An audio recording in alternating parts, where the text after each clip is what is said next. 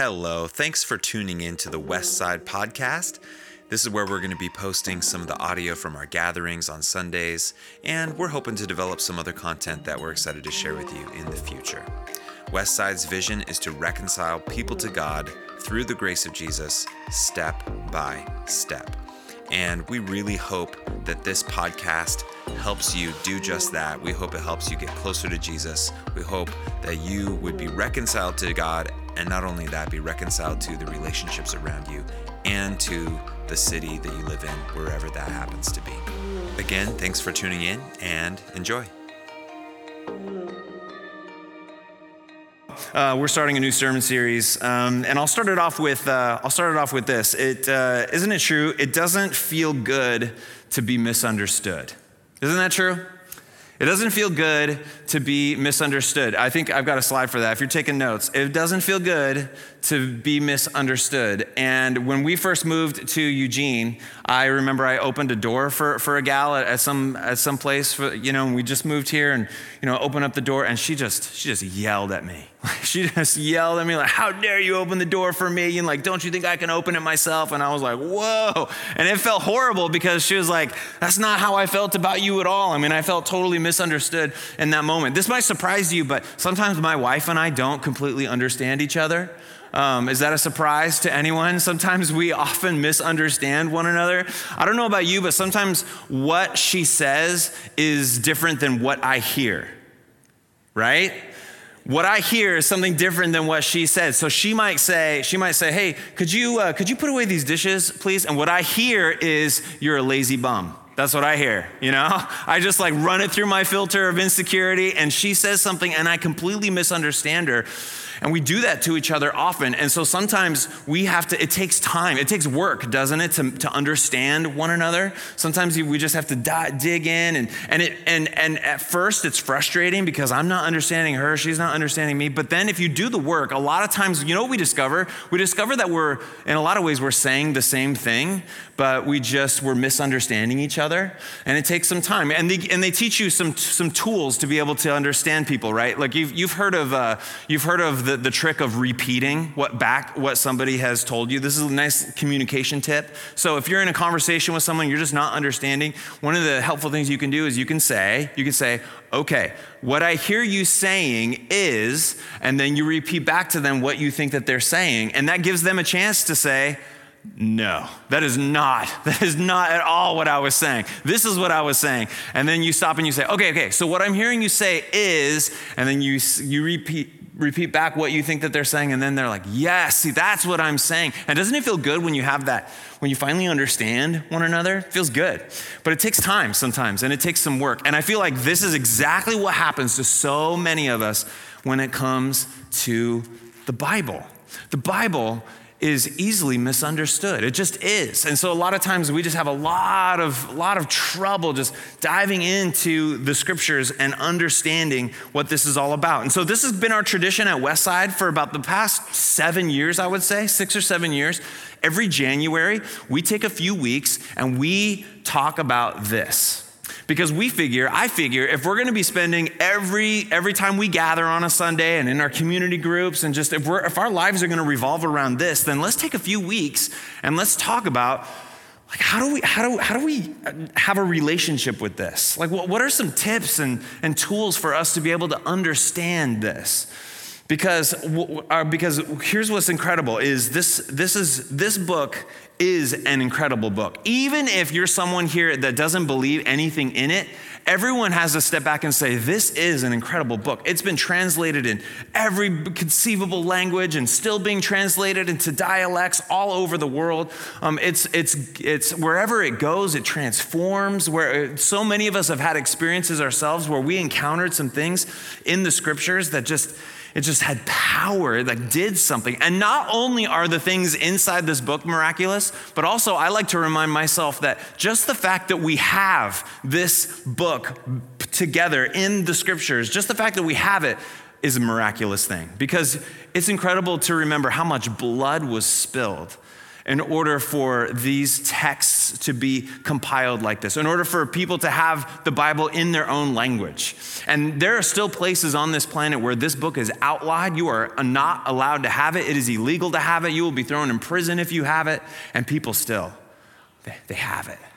They have it, or they have little pieces of it, and they're memorizing it, and they're, they're digesting it, and they're letting it transform them. And we figure if this is such an incredible book that we're going to be spending a lot of time in, then why don't we take some time in the very beginning of the year and just talk about how do we how do we encounter this?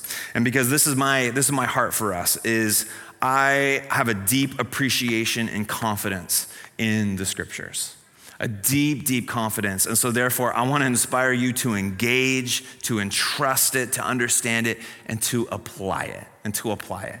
Um, you've heard the phrase that teach, teach someone or give someone a fish and you feed them for a day, but you teach someone to fish and you feed them for their whole life. You've heard that right before. And sometimes I feel like one of my, remember, my job isn't to just give you a fish every Sunday.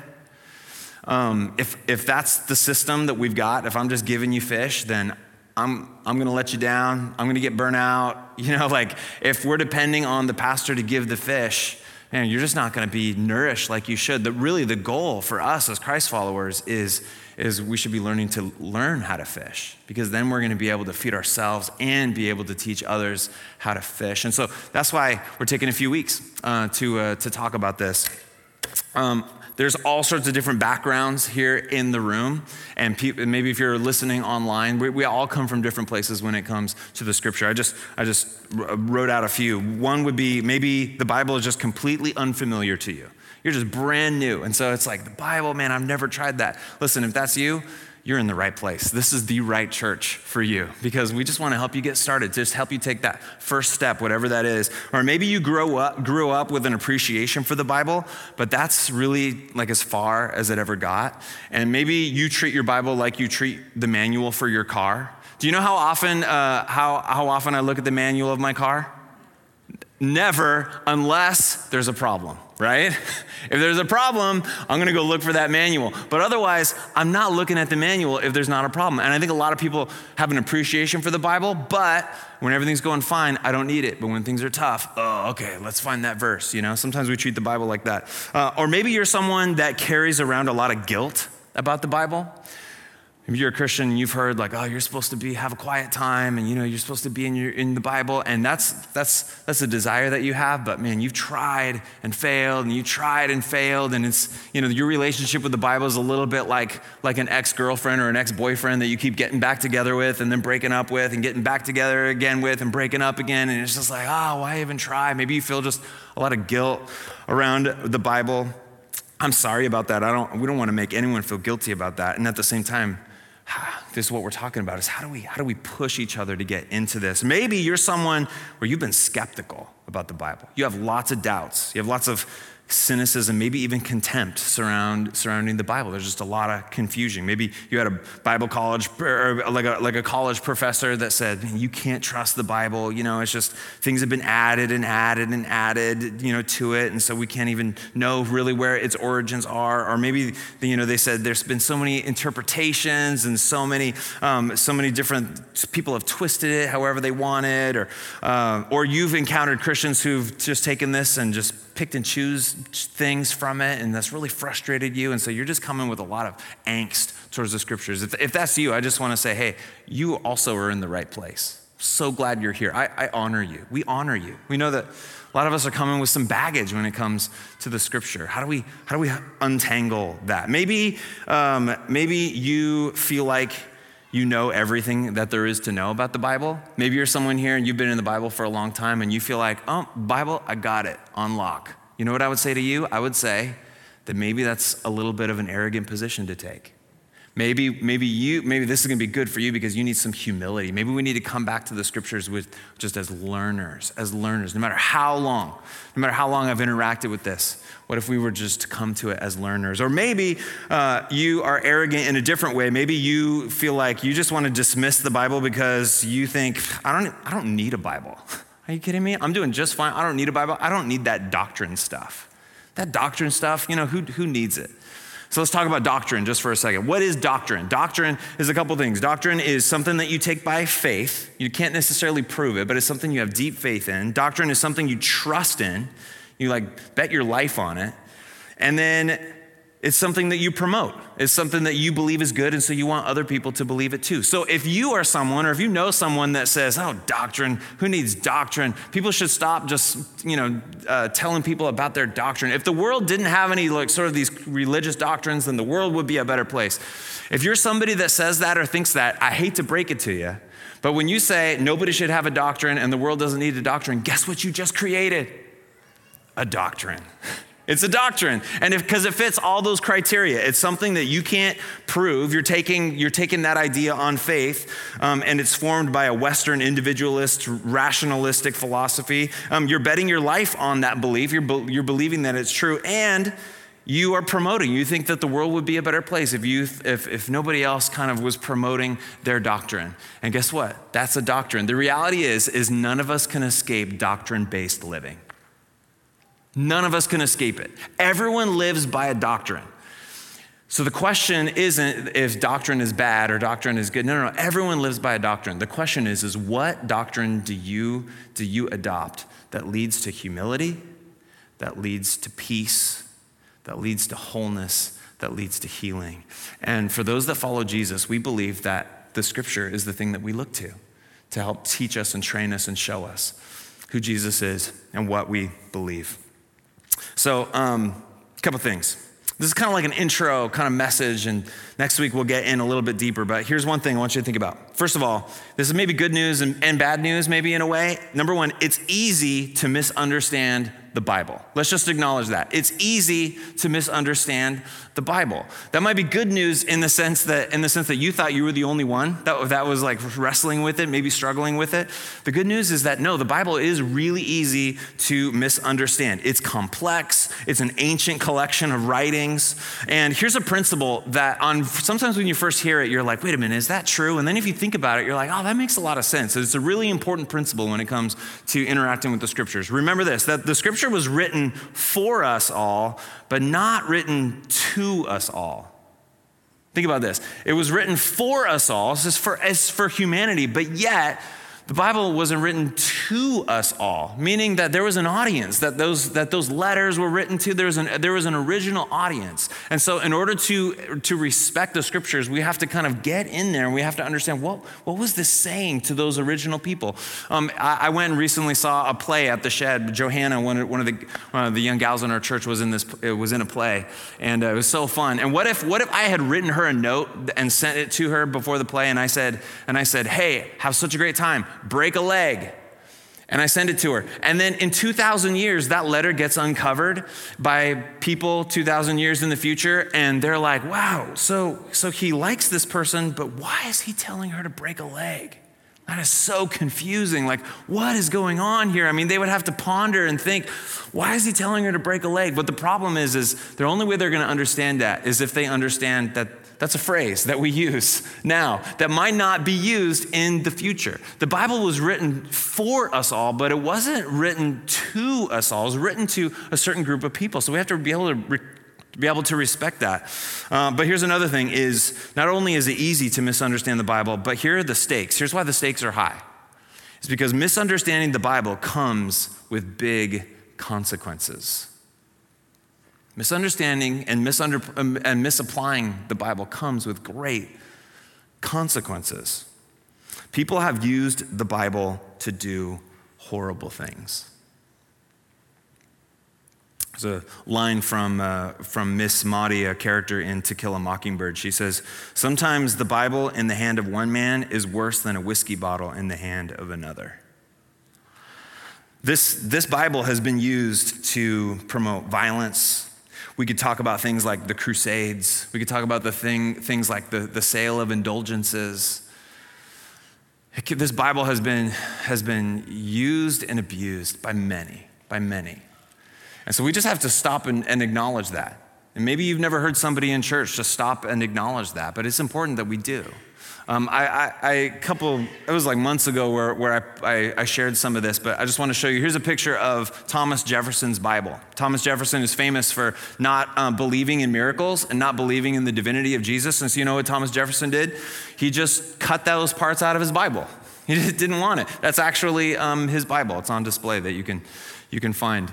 Um, he just said, you know what, I don't like these parts, and so I'm going to cut it out. In a similar way, what that leads to is here's, a, here's the next picture I want to show you is a picture of the slave Bible. And so they, they have these on display in several places, but slaves, slaves were given Bibles by land, by, by, by slave owners, by land owners.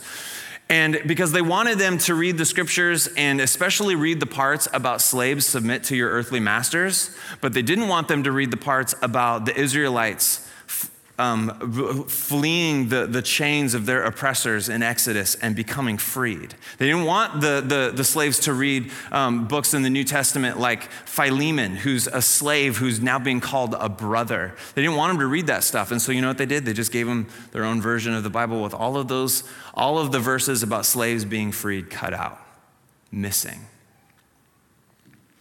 And so the point is this is just because the Bible was abused doesn't mean that we should dismiss it. The Bible has been abused in so many ways, but remember this, and especially about slavery. Slavery wasn't abolished because people stopped reading their Bibles, slavery was abolished because people actually started reading the whole Bible. People, people Christ followers, people who, who believed the whole Bible, took the whole thing and said, no, no, no, slavery must end. And so the answer isn't to dismiss it, the answer is get it, get all of it, and dive into it and see what it has to say and see how it transforms and shapes. And so, that's what we want to do. This week, I just want to give you some tools to understand it. Next week, I want to give you, uh, I, I, want to tell you what you, uh, what it can do to you if you dare to put it to put in the effort, all right? I was gonna show a video, but Terry, I'm gonna skip that video, all right? Um, because I wanna get into this text that I wanna read you. I've taught on this text a bunch. I feel like it's one of my favorite places to teach when it comes to understanding the scripture, because in this, in this text from the, from the Gospel of Luke is the key, is the key to, to understanding, or at least the beginning of, of a key to understanding scripture. So, so important. Here's the context is Jesus God in the flesh has come. He's lived this life that, that we should have lived, and he ends up dying on the cross that, that we should have died in, uh, died on. He, he took our pain, he took our penalty for sin. I mean, and Jesus died on the cross, and it's just this beautiful mystery of how all of humanity's train wrecks just came tr- crashing down on Jesus on the cross. He took it all. But the story doesn't end there. Three days later, he rises from the dead, and all of Jerusalem is turned upside down. I mean, people cannot believe because when Jesus died, so many of his followers were like, That's it. Like he's, it was, it was maybe it was maybe it was all fake, you know. And so they they just they start to wallow and they they they start to move away. But then Jesus three days later rises from the dead and everything changes. But people, at least at the beginning, just have trouble like really wrapping their brains around this idea that Jesus is alive. And so the context of this story is there have been these these these two guys are are were in Jerusalem for all of these events. They hear rumors that Jesus has risen from the dead, but they don't know if it's true or not. But they're walking on the road on the way back to their hometown, presum- presumably. They're, they're, they're walking away, they're pondering all this stuff that's taken place in Jerusalem.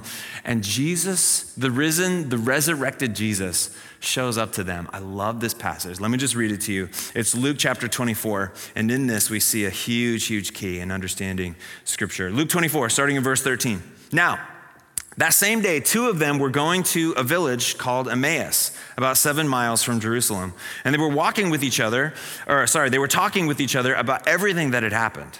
And as they talked and discussed these things with each other, Jesus himself came up and walked along with them, but they were kept from recognizing him. We're not really sure what that means. Like maybe, I don't know if like, I don't know. I like to think like maybe Jesus had like a, like a cloaking device. I know, I don't know. Probably. I mean, maybe just Jesus was just like wearing like a like a hood or something. I don't know. But like they just they, here's Jesus, but they don't know. They don't know it's Jesus. It's walking alongside of them. And the story goes on. And he asked them, "What are you discussing together as you walk along the road?"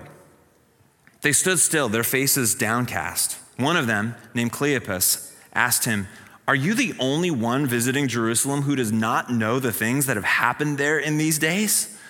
Everybody knows what's going on. I mean, where have you been? And Jesus says, What things? Jesus is so funny.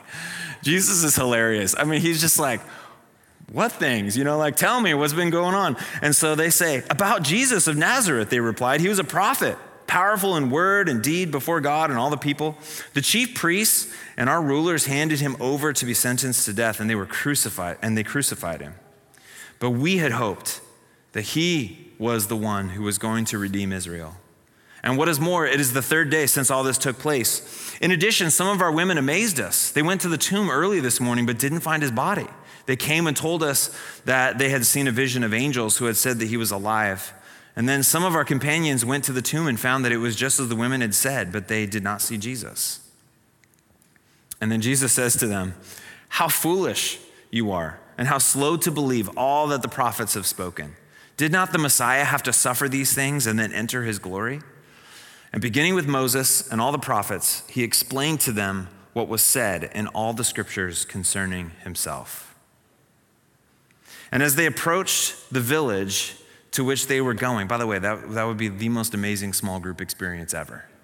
Here's Jesus explaining the scriptures to them. As they approached the village to which they were going, Jesus continued on as if he were going further, but they urged him strongly, Stay with us, for it is near, nearly evening and the day is almost over. So he went in to stay with them. And when he was at the table with them, he took bread, gave thanks, broke it, and began to give it to them. Then their eyes were opened and they recognized him and then he disappeared from their sight. I mean, this is just like, this is so Jesus in a way. I mean, like, just, he's just giving them just enough, and then, like, ah, oh, it's like it's this cliffhanger, and then, ah, oh, Jesus is gone. And then listen to what happens last.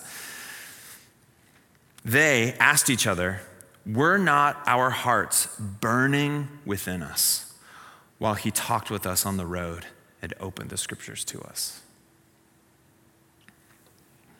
before we pull out the key the key in there. Here's just a couple tools all right? Just a couple feel like just pretend like we're in a bible college class right now where we're just like big picture just some tools to helping understand scripture. Some of this might not be new to you. Some of you are like oh i know this. Some of it might be new. All right this is to be great. Or then for some of you you know some friends that they've got some big hangups, and so maybe this is just some some uh, some fuel for you to be able to like take it in, and so that it helps you in your conversations with other people that you talk to about the scriptures. Um, two things that we need to, or three things that we need to respect when it comes to the scriptures. We need to respect the process, we need to respect the complexities, and we need to respect the context. Okay. The process, the complexities, and the process. First, we need to respect the process.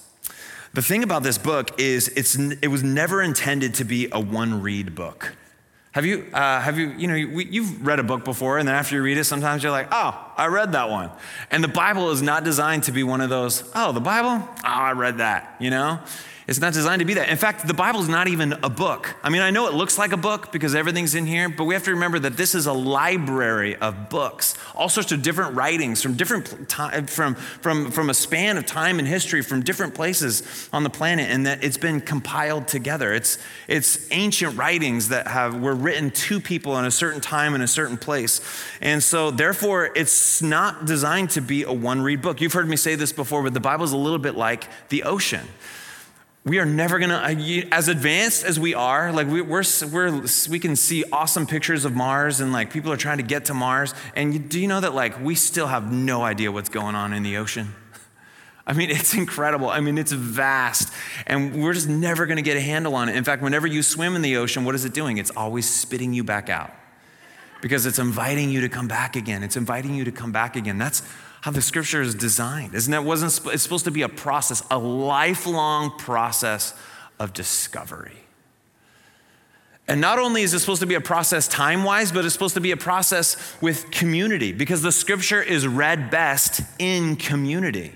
That we get to do this together. And it's good to read the scripture on your own, but there's something, and, and for sure do that, but there's something powerful about when, when you're with a group of people and you're just like, and you're contemplating and you're talking. It's like when you see a movie, uh, when you're watching a movie, especially like one of those confusing movies like Mission Impossible, where Tom Cruise is always like pulling off his mask and you're like, wait a second, you know, he was him the whole time.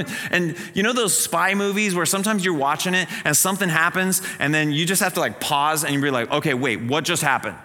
You know? Why did that guy kill that guy? I thought they were friends. And then somebody else is like, no, bro, you missed it. Like, remember, they were, that's not actually his friend because he did the thing. And remember, he's he's on the other team. And like, oh, I get it. All right, play. You know, I got it now. Have you had that experience with movies?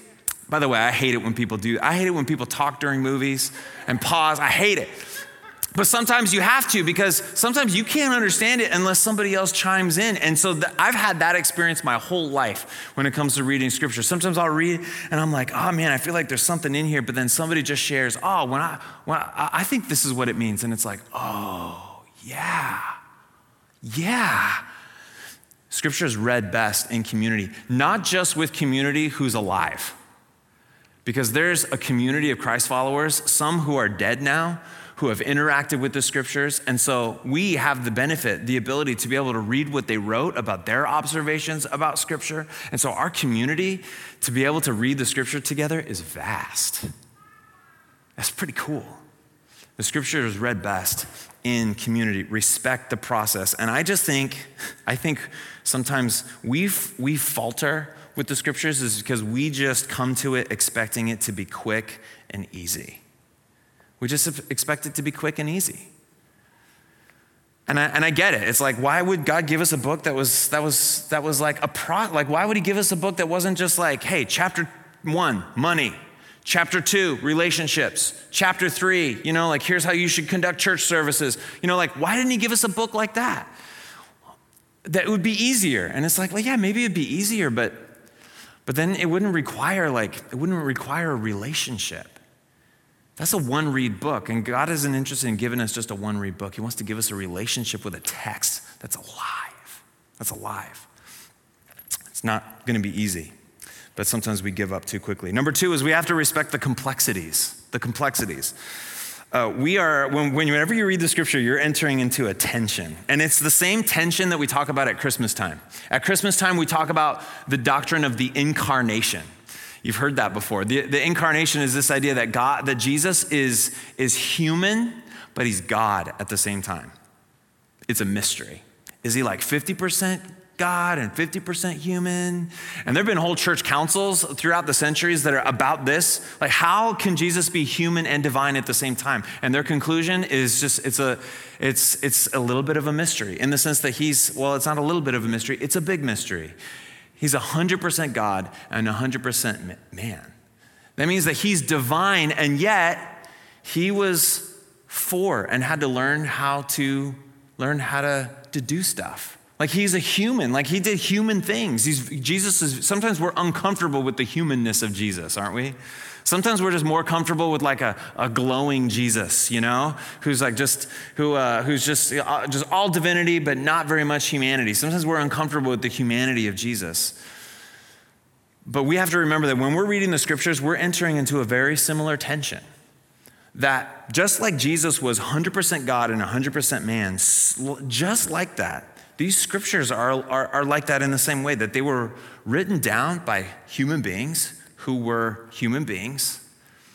They did not go into a trance like this, mm, you know, and God like downloaded like golden tablets. That's another religion, all right? That's not us. Like that's that's not how this worked. You know, that it's just like he just takes over their bodies and animates them. No, they were they were writing, you know, there's letters. Paul's writing a letter to Timothy and I mean, and so we're entering into this crazy thing. I've got this famous picture that uh, to me helps. It's, it's called uh, Writing Hands. You've probably seen it before. It's a really famous picture. But when I look at this, it's like, man, where does one start and where does the other begin? And like, oh, you know, it's trippy, but it's, that's the tension that we're entering into in the scriptures. And what Christians have believed, the, the orthodox, the traditional, uh, the historical view of how these scriptures were put together is this, is that the scripture was, was written by human beings, but God was was the Holy Spirit was empowering them. God was, was, was with them. And even though they were writing from their own circumstances and their own personalities and their own time, yet as they write, what they're writing is, is the very words of God to us. It's a mystery, it's a tension, it's humanity and divinity together. And so we have to respect. We have to respect the complexities that this brings. Next is this: is we have to respect the context. Um, context is really, really important. When your dentist asks you to open up, you shouldn't go and share your feelings with them, okay? That you, you, you do not understand context if you were to do that. It all depends on context. Context is so, so, so important when it comes to the scripture. And when the Bible isn't read in context as a whole, sometimes it can get butchered. Just gets butchered. Things get used here, things get taken out of context, used in this situation, taken out here, used in this situation, and it can cause confusion and chaos and can be really destructing or damaging, or really just at the least is just we just miss it. We just miss what the scripture is saying to us when we take it out of context. Okay, so here's a couple Bible college words, all right? Bible college words. One is exegesis. Exegesis is the study of how do we how do we determine what the scripture was saying to them at that place um, at that time. What, what, was, what was going on? You know, Paul is writing Timothy a letter. Well, what's happening? Why is Paul writing Timothy this letter? And what's happening in Ephesus where, where Paul needs to write Timothy this letter? And why does he say it this way? And maybe there was something going on that, that we weren't privy to. In some ways, it's trying to figure out like an inside joke that somebody else is telling like the whole break a leg thing. You know, you have to figure out like what what's going on here. That's the study, the the robust um, the robust academic study called exegesis, and is so so important. But then after you do exegesis, you have to do hermeneutics. And hermeneutics is then, if we can figure out what it was saying to them at that time, at that place, now we can understand okay, what now does it mean for us here? For now, for us. Sometimes the Bible is often misunderstood is because we just skip the exegesis part and go right to the hermeneutics. And we just go right to, we just read a verse and it's like, oh, do not be unequally yoked. And it's like, oh, what is it? You know, we just think it, it, means a certain thing when then you have to read the context. Suddenly verses become just for us to find parking spots, you know, and we just, we miss the complete, the context of what the scripture is saying. And those are like silly examples, but sometimes this has been done in ways that have been so, so destructive. People ask me all the time, um, should we really take the Bible literally? Should we really take the Bible literally? And my answer to that is Yes, absolutely. Absolutely, we should take the Bible literally. The Bible, some parts of it are literally poetry. So you should treat those literally like poetry. Some parts of it are historical, are, uh, uh, are historical documents. Yeah, you, then we need to treat those literally like historical documents. Some of them are, some parts of the scripture are allegorical, so we should treat those literally like, like allegory. Some of those parts are, are parables. They're literally parables, so we should treat them like, we should literally treat them like parables. Do you see where I'm going? Some of them are eyewitness accounts, and so we should treat them like eyewitness accounts. We have to respect the context of the scripture. Otherwise, we can get really, really backwards when it comes to our understanding of scripture. Um, I have a couple examples of this. Um, some, some of them are cheeky examples, but uh, just to, to make my point. And then I want to get to this key, this key that we read from the passage in Luke. But um, one example is if you were to walk into a library, well, think about Powell's. Have you been to Powell's in, in Portland? It's the world's largest bookstore, isn't it? It's like a whole city block. It's just like the biggest, biggest library. You walk in, and there's sections all over that library, right? And so, if you depending on what you're looking for, you go to those different sections because there's different kinds of literature there. And the point is, is you don't read a recipe book in the same way that you read a novel. You read those differently, don't you? You don't read the newspaper in the same way that you read fantasy novels. You read those differently. Uh, you don't read how to manuals in the same way that you read history books, right? And you don't read romance novels ever, all right? Just don't. Just don't. It's just weird. Don't do it. I had a friend who, uh, who I was, uh, there's this really great book by C.S. Lewis called The Screwtape Letters. Highly recommend it. I was uh, doing a small group with some guys. We are going to read the book together. And um, I explained the book and the idea of the book to everyone, but I think maybe my friend was, was napping at that point because he, he didn't hear. But I was explaining to them that this is uh, fictional characters that, that C.S. Lewis is creating. It's the idea of these, uh, these two demons who are talking to each other and sending letters to each other about how to trip up, you know, this guy that they're trying to mess up. They're trying to keep him away from Jesus. And so it's kind of like a weird, like, uh, fictional behind the scenes look at like maybe what demons would be saying if they were writing letters to each other. It's really fascinating and absolutely brilliant. But we're reading this book together, and like three weeks in, three weeks in into this discussion, my friend he comes to the group and he's like, "Hey guys, I just like, I've just been wondering something." He's like, "How did C.S. Lewis come across these letters?" Like, like, and I didn't know that demons knew how to write. You know, it's and, and like, yeah, so what's the deal? Did he find these in the wardrobe? You know, like, what's the, well, how? And we had to be like, bro, wait, wait, no, this is fiction. And he was super embarrassed. He's like, oh, oh, I knew that. Oh, I totally, I was kidding. I was joshing you guys. You know, I knew.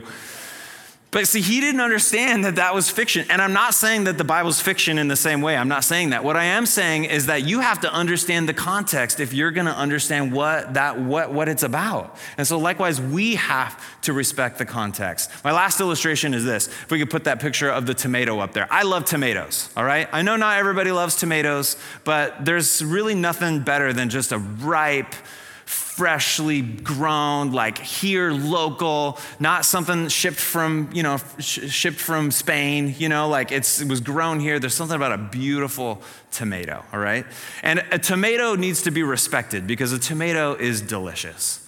And there's lots of things you can do with a tomato, but you have to respect the tomato. And when you respect the, the, the, the, flavor profile of the tomato, then you come to realize that a tomato is really good in creating some other stuff. So a tomato is really great in pasta, right? Some just delicious, just like pasta sauce. Tomato is great on salad. Uh, tomato is great. Um, what's the next one? I can't remember. T- tomatoes. Oh, you just reduce it down and turn into a delicious pizza sauce. I mean, to, you, when you respect the tomato, the tomato is going to make some incredible things. You know, however, though, the tomato isn't so great with s'mores, okay? Don't, it's, it's, it's weird. Don't ever try it. it just, the tomato is not good. And if you, if you try to use a tomato on a s'more, a couple things happen. You completely mess up the s'more, all right? Now it's no longer a s'more. Now it's just ungodly. And then, and then also you're disrespecting the tomato. Like now the tomato can't be the tomato anymore. A tomato is not good on, uh, it's not good on uh, Froot Loops, right? Don't try it. Although I've never tried it, maybe there's maybe I'm maybe I'm coming up with some awesome culinary delights here tonight, but I have a feeling it's going to be horrible. And a tomato is not great on a donut, all right? Don't do it. Although Voodoo will probably take me up on the offer and try to come up with a donut. You just don't want to mess, you don't put it on a donut. Bagel, yes, very similar. Donut, no. Bagel, yes. Donut, no. You will mess up the donut and you're not respecting the tomato.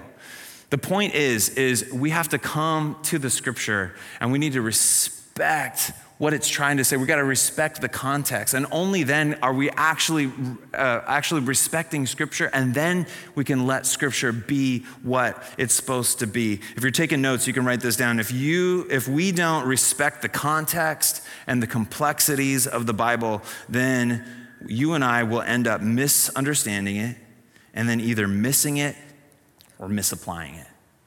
We'll just, we'll just misapply it. And like I said earlier, that has lots of consequences. You have to respect it. So if you believe that the goal of the Bible is a rule book for determining who the good people are and the bad people are, if that's your lens, then you're gonna, you're gonna miss. You're gonna miss it. If you think that the Bible is, eh, if the Bible's goal is to be a scientific textbook to tell you how many years old the earth is, then you're, you're going to be disappointed in some areas and you're just and you're also going to miss what the scripture's trying to say. If you think the goal of the bible is to be chicken soup for the soul and help you just kind of warm your heart and you just take verses and put doilies up on the wall and put it on a mug that you drink from like if that's all the scripture is then you're gonna miss it. If you think the goal of the bible is to make you happy healthy and wealthy then you're going to be really disappointed when you come to the scriptures that say, Take up your cross and follow me. You're going to miss it. If you think the goal of the Bible is to tell you all about the end times, then what's going to happen is you're going to read the gospel in light of your eschatology instead of letting your eschatology be read in light of the gospel. And it's going to just turn everything backwards around in the scripture for you. You're going to misunderstand it, and you then have the danger of misapplying it or just missing it. And you don't want to do that. We don't want to do that. And if you do that, if we miss it, then it's just going to be like in John chapter 5. In John chapter 5, Jesus is talking with a group of Pharisees. And in John 5, the Pharisees are there and they're experts on the Bible. They're experts on the law. They're, they're you know, they, they know so much and they're arguing about fine points of the law. And Jesus has to stop and say, time out. And he says, guys, you think that, by, that re, by reading the scriptures that you think that you have life. But he says, but here I am. Here I am. The scriptures are pointing to me, and you're missing the forest for the trees. You think that it's the scriptures that are going to give you life. He says, No, no, no. The scriptures are pointing to me. Here I am, and you're missing it. You're missing me. And here's where we get to the key of, of understanding scripture. And we read it before in Luke chapter 24. Here's what he says. Remember when the Bible was, was accurately explained to them? Do you remember what experience they had? Their experience was they said, Did not our hearts burn within us while, we talk, while he talked to us on the road, while he opened up the scriptures to us? I mean, their hearts were burning. Why did their hearts burn? Why, why was it so profound? Why was it so important what they were experiencing? Here's why the crux, the key is in verse 27. If you don't understand verse 27, the Bible will, have, will, will, will potentially crush you. It won't help you, it'll crush you if you don't understand verse 27. Here's what happens. In verse 27, here's what it says And beginning with Moses and all the prophets, Jesus interpreted to them in all the scriptures the things concerning himself. Jesus says, All of this, all of it, here's what I want you to see. I want you to see that it's all pointing to me. It's all pointing to me. And if you miss that, if you turn the Bible in just to like a rule book for who's naughty and who's nice, you're gonna, you're gonna, you potentially will miss Jesus. If you turn the Bible into something that's just trying to teach you about how to survive the end times, you're gonna miss you're to potentially miss Jesus standing right in the center saying, Look at me. It's all about me. This is where you find life. Band, would you come back up? We're going to close our time and just an intro. Next week, I'm going to just dare you for us to look at if you were to take the Bible seriously, if you were to apply it and put it into practice, what might it do to you? That's what, that's what we're going to talk about next week. But today, here's my challenge. My challenge is this is for you for you. I don't know where what your story, where your story's at with the scriptures. Maybe you're somebody that you've tried and you gave up. You tried, you gave up. Maybe that you're carrying a lot of guilt about should I read the Bible and I've tried and I've given up. Or maybe you've just you've tried and you just didn't have some of the tools that you needed to be able to understand it. Or maybe you didn't have a community of people that would surround you so that you could read the scripture together because it's read better in community. I don't know. I don't know what, what your story is. But my question, my challenge tonight, just as we close and just as we respond, is what's your plan? What's your plan? It's a new year, it's a new time. What's your plan? The tools are right there in front of you, the community is all around you. What's your plan for engaging with Scripture this year? There's all sorts of great tools. There's all sorts of things that you can do. There's all sorts of people that are already gathering and meeting. There's community groups that are going to be kicking off in just a few weeks that are just going to be centered around the scriptures and just being formed by them and just learning and growing together. My question is, is just have you thought about your plan?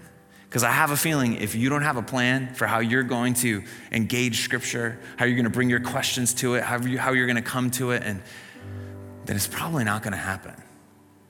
It'll probably be a start and stop like it's been in the past. So, as we close and just as we respond, I just want to ask you what's your plan this year? Have you considered about making a plan for how you're going to engage scripture this year? Perhaps perhaps with some new tools, with some new ideas of just how to engage the scripture. Maybe you need to come to the Tuesday night thing that we're going to do the next two nights where we're just going to dive deep into what the scripture has to say about a particular passage that's often misunderstood and misapplied. Maybe that's a great place to start for you. I don't know. I don't know. But the world needs us to be transformed by the scriptures. And it can and it will. I'll pray for us. Father, um, just as we respond to you tonight, Lord, I pray that we would be people of the word. We'd be people that understand the beautiful nature of what you've given us with the scriptures. And I pray that as we are just humbly, humbly approach the Bible, Lord, that you would you would do something. Like, like, like Dan prayed earlier, that sometimes we just bring ourselves and we just say, This is all I got right now. And what if we were to have that same attitude with just coming back to the scriptures again, saying, Lord, I'm, I'm to I'm gonna bring myself, I'm to bring my life. And Lord, I'm trusting that you're going to meet us with this text as we read it and digest it and talk about it and meditate on it. Lord, pray that as we have, as we do that, Lord, that you'd meet us in there. You'd meet us there in those spaces, transform us, make us new. In Jesus' name, amen.